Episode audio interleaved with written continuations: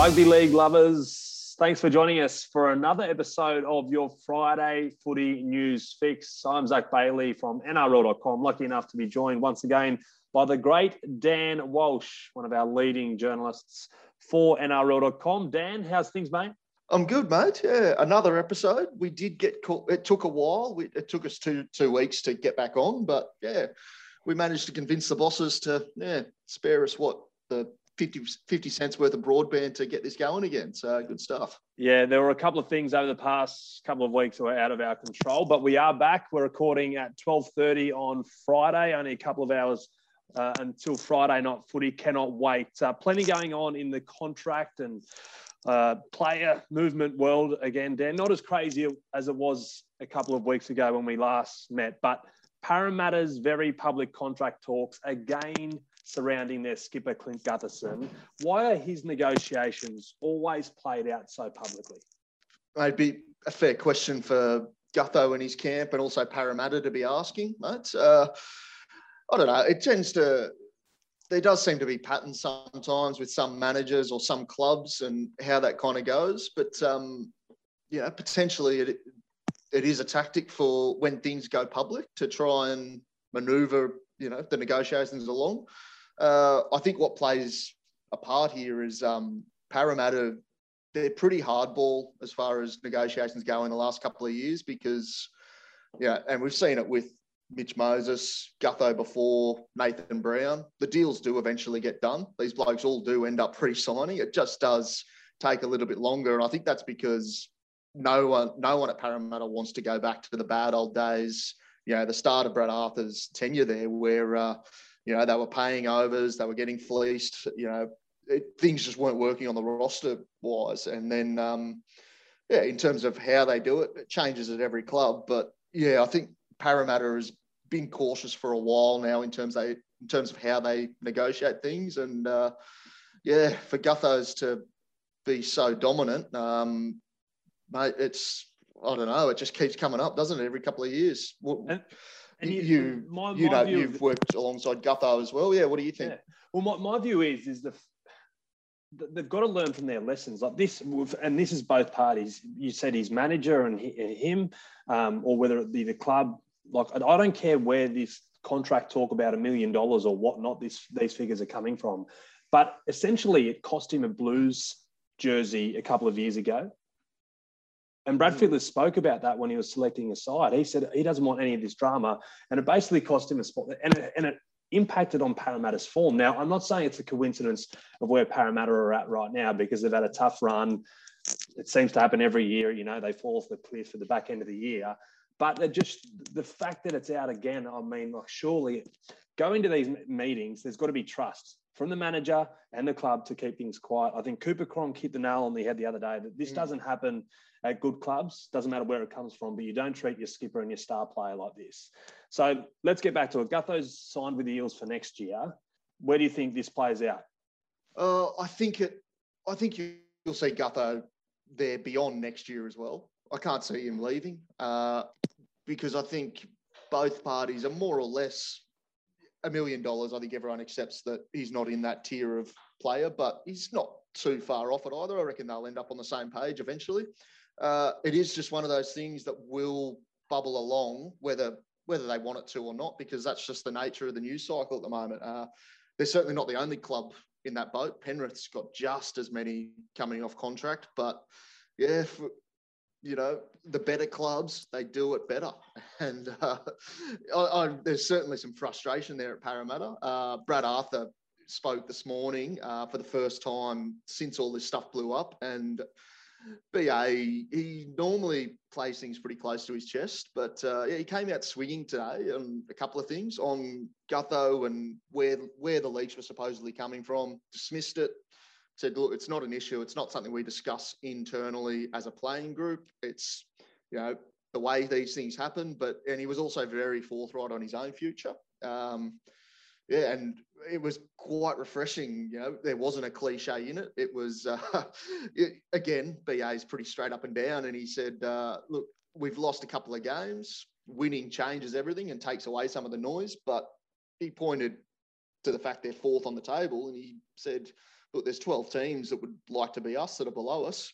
It's crazy. And the words were, it's crazy that we're talking about my future. And I think he probably sees that as an extension further across the, the everything that comes up there uh, in terms of, you know, Gutho being in the spotlight, uh, how many of their blokes they're going to keep long term. And uh, yeah, it's just a case of it's a little bit symptomatic at Parramatta, but I think they've proven this year that the things do tend to work themselves out on that contract front.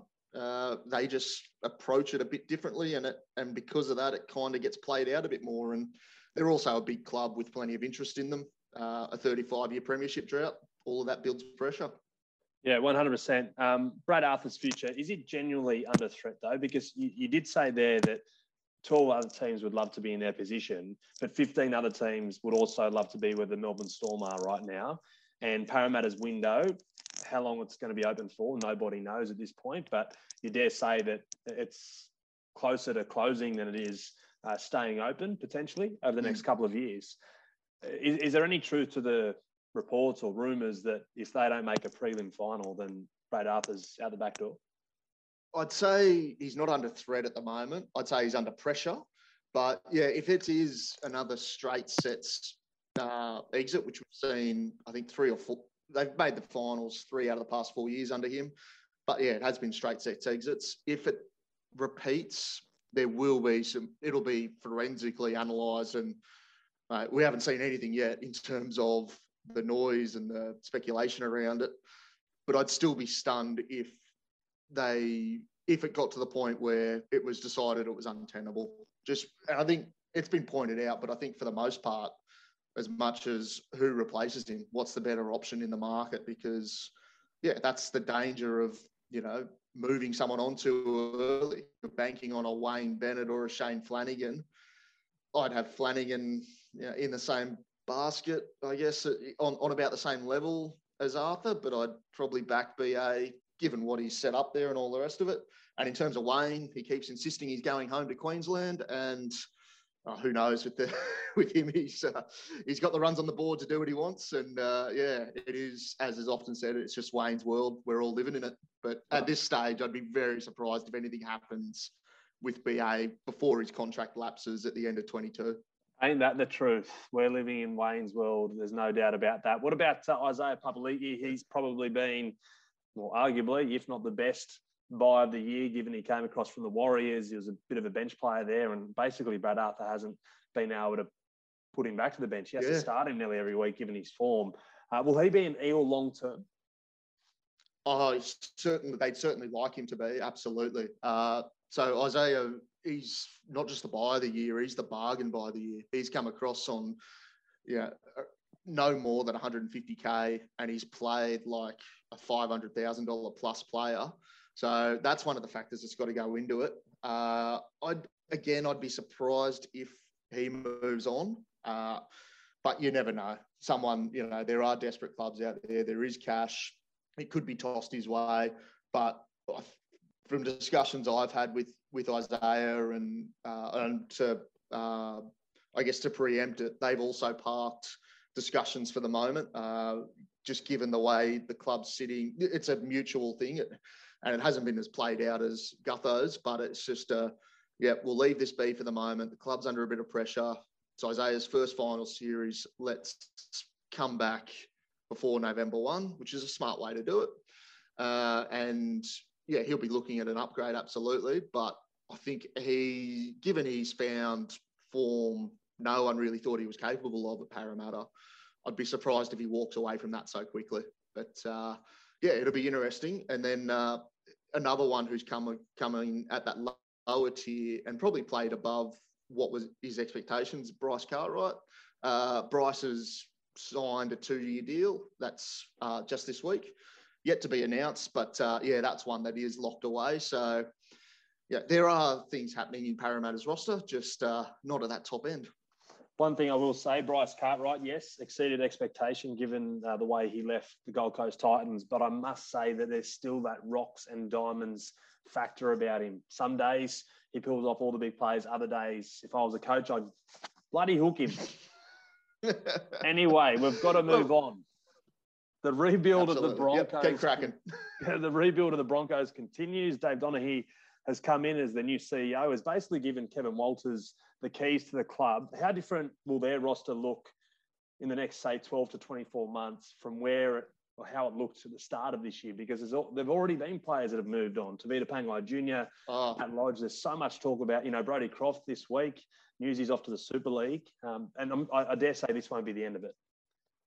No, no. Well, that's the thing, mate. They're firing on all fronts. Even like we're recording it. What is it? Midday on a Friday. Another re-signing just this morning. Young fella Xavier Willison. Big, big, um, big raps on him as a young prop. I think he's about the 17th re-signing they've had since Kevy officially took over on November 1, since that financial year rolled over. Yeah, well, more than half a dozen signings. Uh, they've obviously got Adam Reynolds and Kurt Capewell coming in. But uh, the biggest moves, as you said, moving on guys like Matt Lodge, Tevita Pangai, Brodie Croft. Uh, by last count, I think they were up to nine early releases already on those contracts. So that's pre- that's certainly unprecedented in Brisbane's history, and it's pretty much up there as well in far as far as NRL goes. So uh, they're certainly paying a lot of freight on these guys over the next year or two, uh, and it's just seen as a bit of a necessary evil. So because they had to realign that salary cap that was so out of whack with big deals for, for big forwards and big name players that just weren't performing. Where it goes in the next 12 to 24 months, uh, they're basically done for 22. They're looking at an experienced forward, which has been well and truly around for a while. And then for 2023, I think you'll see them probably target one or two marquee men. Um, Joey Manu, the latest and probably the biggest name in that uh, in that 2023 roster, you know, of the guys who are coming off contract then. Uh, and I think you'll see Brisbane go large for probably a couple of pieces to really fill out what they've got because they've got a fantastic young forward pack. They just want some experience to add to it and then probably some strike power. Um, yeah, so it's very interesting to see. They've made some massive moves already. And uh, I think the bulk of it is done for the moment, but also results will dictate that as well. It might be, you know, if they go on a bit of a losing run next year, they might go, well, hang on, no, we need to reshape again. It's uh, it's the nature of a rebuilding club. Dan, two things I take out of that. Uh, we've heard they've got a great young forward pack. We've heard that for the last three or four years, and it looks very different to what it did three or four years ago. And the second thing, join the line if you want Joey Manu, because everybody else in the NRL wants him as well.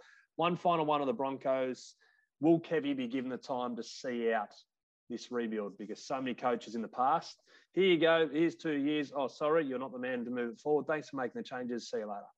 Uh, yeah, mate, it would be a brave, brave move if that did eventually happen. But I think just because, given Kevin's status at the club and all those moves, signing up for another another change that inevitably comes with another coach, I'd be very surprised if that happens from what uh, it gathered a little bit of traction this this week, probably driven by the media more than anything. But uh, questions I asked suggested that there will be a sit down at the end of the year, naturally, you know, going over a coach's first 12 months. And yeah, given all that upheaval in the roster, I'd be very surprised if he doesn't get another another year to go. So he's off contract next year. Uh, I'd be very surprised if Kevin's not there in 2023 just to kind of see this through and really get a crack to work with uh, yeah all these new signings and all this young talent. A couple other things we've got to race through here on your Friday footy news fix. Dan, uh, unwanted or wanted utilities. Moses Mbye came out earlier this year and said, "Look, I'm going to leave the club uh, a year early. Um, I don't want to, you know, hold up too much of their salary cap, playing off the bench, etc." It was a bold move. Will it pay off or will it backfire? Mm. I don't think it can hurt. I think Moses is one of the blokes at the Tigers that could well and truly do with a change of scenery. Whether the Dragons is where it will all come together with him for him, I really don't know. But uh, I think as far as the clubs go, it fits the bill in terms of the Dragons are made a habit of signing players where their contract, you know, a bit of portion of their contract is paid for by their previous club. The Tigers will do that. I think it's more or less a split down the middle, so about 400, 450 each for that. Uh, yeah, whether it works out, I, I really just don't know. Um, but yeah, a change, you know, a change is what's needed for Moses at the moment. So yeah, the, the Dragons deal and the move for 2022 expected to be signed off uh, early next week. And where will he play with the Dragons next year? I think it's genuinely looking at a bench utility. They just got they've got a lot of options out out wide where Moses probably does do some of his best work. Uh, they've got some young halves coming through, so I think that's where they see their scrum base going alongside Ben Hunt, and then the number nine Andrew McCullough's there. So I think he will be filling a utility role, which yeah, might be the best way Moses is used. Uh, it really is an interesting. It's certainly one to keep an eye on, and I think the other really interesting thing is Jack Bird and how he fits in there because he's a bloke who can fill four or five different positions, and like Moses, probably hasn't worked out his best one yet. Yeah, one hundred percent. Uh, what about uh, Connor Watson? Will he remain a knight, or will he be returning to the Roosters? Yeah, in terms of uh, Connor's a very interesting one. He's got they're expecting a decision on that as well in the next couple of days. Probably they played the Sharks on Sunday, big game. You know, in terms of both clubs, uh, I think after that they're hoping to have something better down on Connor's future because it's dragged on a little bit. Uh, what I know is there's a three-year deal from the Knights on the table, which is it's a decent. That's a decent uh, length of terms. Uh, you know, probably more than I think most people expected. So I think that a little bit of added security uh, at this stage has the Knights sitting all right for him. Uh, the change, you know, what could change it is if the Roosters or a team like the Tigers do come in harder with something, you know, something of a similar length. But yeah, at this stage, I think the three years from Newcastle would have him, would have them well placed to keep him there, uh, which is probably the right way to go. I think uh, very popular player, very talented player mate, very good mates with Kalyn Ponga. Uh, yeah, ticks a few boxes there, but yeah, we'll wait and see because that one has kicked along for a little bit, and there's not a hell like it's certainly no certainty, but I think the Knights are still right to keep him. Yeah, well, the big news if he left Newcastle would be who Kalyn Ponga's new roommate would be. I mean, they're everywhere all over social media, those two. They're hand in hand, hold each other's pockets, go down, get a coffee together, they train together. Anyway, we've got to push on. Uh, Will Chambers has been in the headlines for his on-field conduct the last yeah. couple of weeks. He's been he's brought sledging back into the headlines. Uh, potentially, Been a while, the, hasn't it? Yeah, potentially the best since what Justin Hodges or someone along those lines. He was always great at getting under players' skin. Uh, whether you like it or not, uh, do the Sharks like it? Will his mouth cost him a contract extension with Cronulla? To answer straight up, no. I don't think that will cost him a contract extension. I think his form, though, I think they might be looking at it going, Will's 33. He had he was looking yeah, pretty handy when he first came back. And they do love the influence he has in terms of bringing some of that famous Storm culture off field. Uh, yeah, Will has had a good influence there. But I think on field, I think he's 33 years is starting to show a little bit. He's struggling to keep up in, in some defensive areas. And Will Chambers at his prime, he was a great defensive centre, but I think yeah, he might just be yeah starting to show a little bit, and I think that will co- will count against him as much as anything. As far as another year, he's uh, he's been dropped for this week, and Josh Hannay's come out and said it was due to form, but uh, yeah, and to be honest, I don't see Craig Fitzgibbon liking the sledging and all that sort of stuff either. So I don't see Will being re-signed next year. Uh, the other element in it is um, Sharks have expressed interest in Braidon Burns as well previously. Uh, I'm not sure if that's progressed, but what I do know is um, Souths have tabled an offer to keep Braidon, but it's only for one year, and so I don't think that's that's certainly not well and truly across the line there at all. I think Braidon Burns and his camp they're going to look around if there's only one year on the table from Souths. So there's a centre option for the Sharks if they look elsewhere from Will Chambers as expected. All right, Dan, uh, before we wrap things up, big news for NRL.com and all of our loyal uh, viewers and visitors to our site. So it's time for the NRL fan poll. So we're asking everybody to, uh, it drops today, it drops this afternoon. Uh, we want everybody to tell us who the best player coach has been, who's going to win the Dally M medal, the best buy, the best rookie, whether the NRL needs to introduce transfer windows, the performance of the bunker this year. Geez, I can't wait to see uh, what is said there. Um, when Origin should be their favourite commentator. Unfortunately, there's not their favourite NRL.com uh, reporter here because we know you would absolutely smash that category out of the ballpark. I enjoy being able to buy votes. Democracy works. I'll just say that, mate. Yeah, of course. But there is one very interesting one, and I, I feel like the answer from the last couple of years may have changed in this category. If you were starting a new club, Dan, who's the first player you'd sign and why? Mate, I love this question. Uh, I, would like to start my own club just for fun. It's yeah, I love. Yeah, good luck recruiting some big names to your club. Yeah, uh, mate.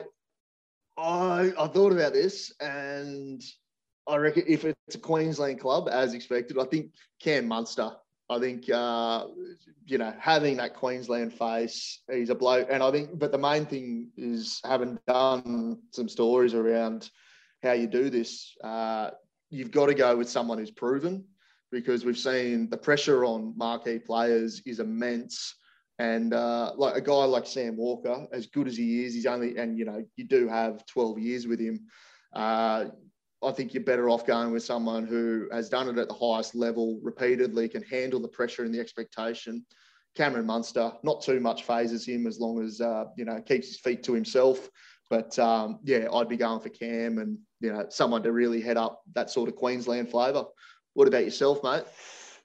Well, it's hard. It's, it's between two players. It's between Tom Trbojevic and Nathan Cleary. Tom Trbojevic, injury plagued, but still only 24. He's not 25 until the end of this year.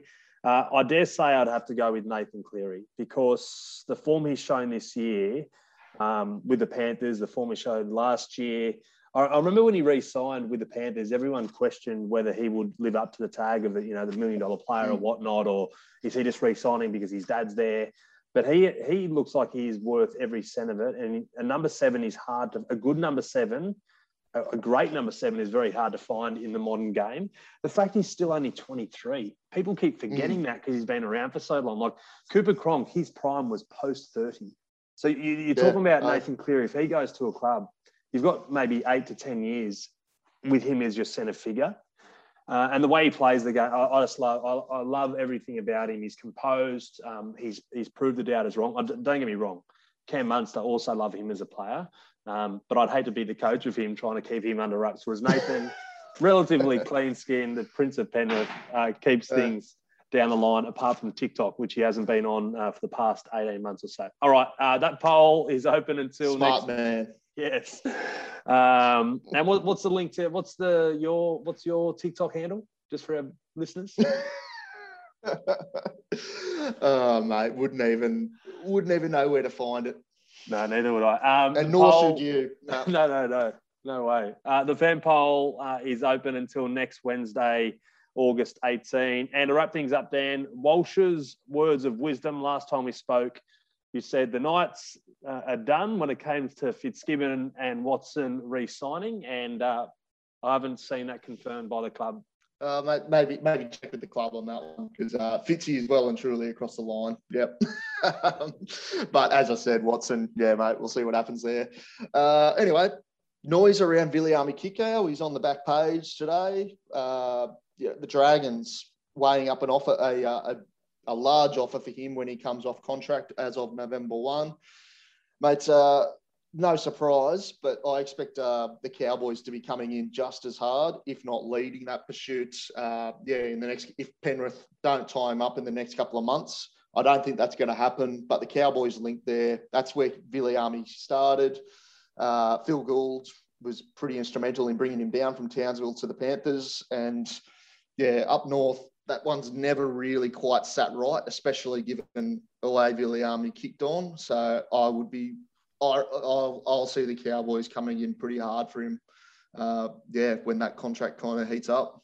The man in demand. We'll have to wait and see. I don't think we'll have an answer on that by next Friday, but hopefully sooner rather than later, there's some news on Viliame Kikau's uh, future. Dan, thanks so much uh, once again. Enjoy your weekend of footy. Likewise, likewise, always. It's great to see crowds back at the footy this weekend. I cannot wait for the Eels against the Seagulls Saturday night, 7:35, the end of a Super Saturday. To all our listeners, thank you for joining us. Stay safe, enjoy the footy, and we'll be back again next week.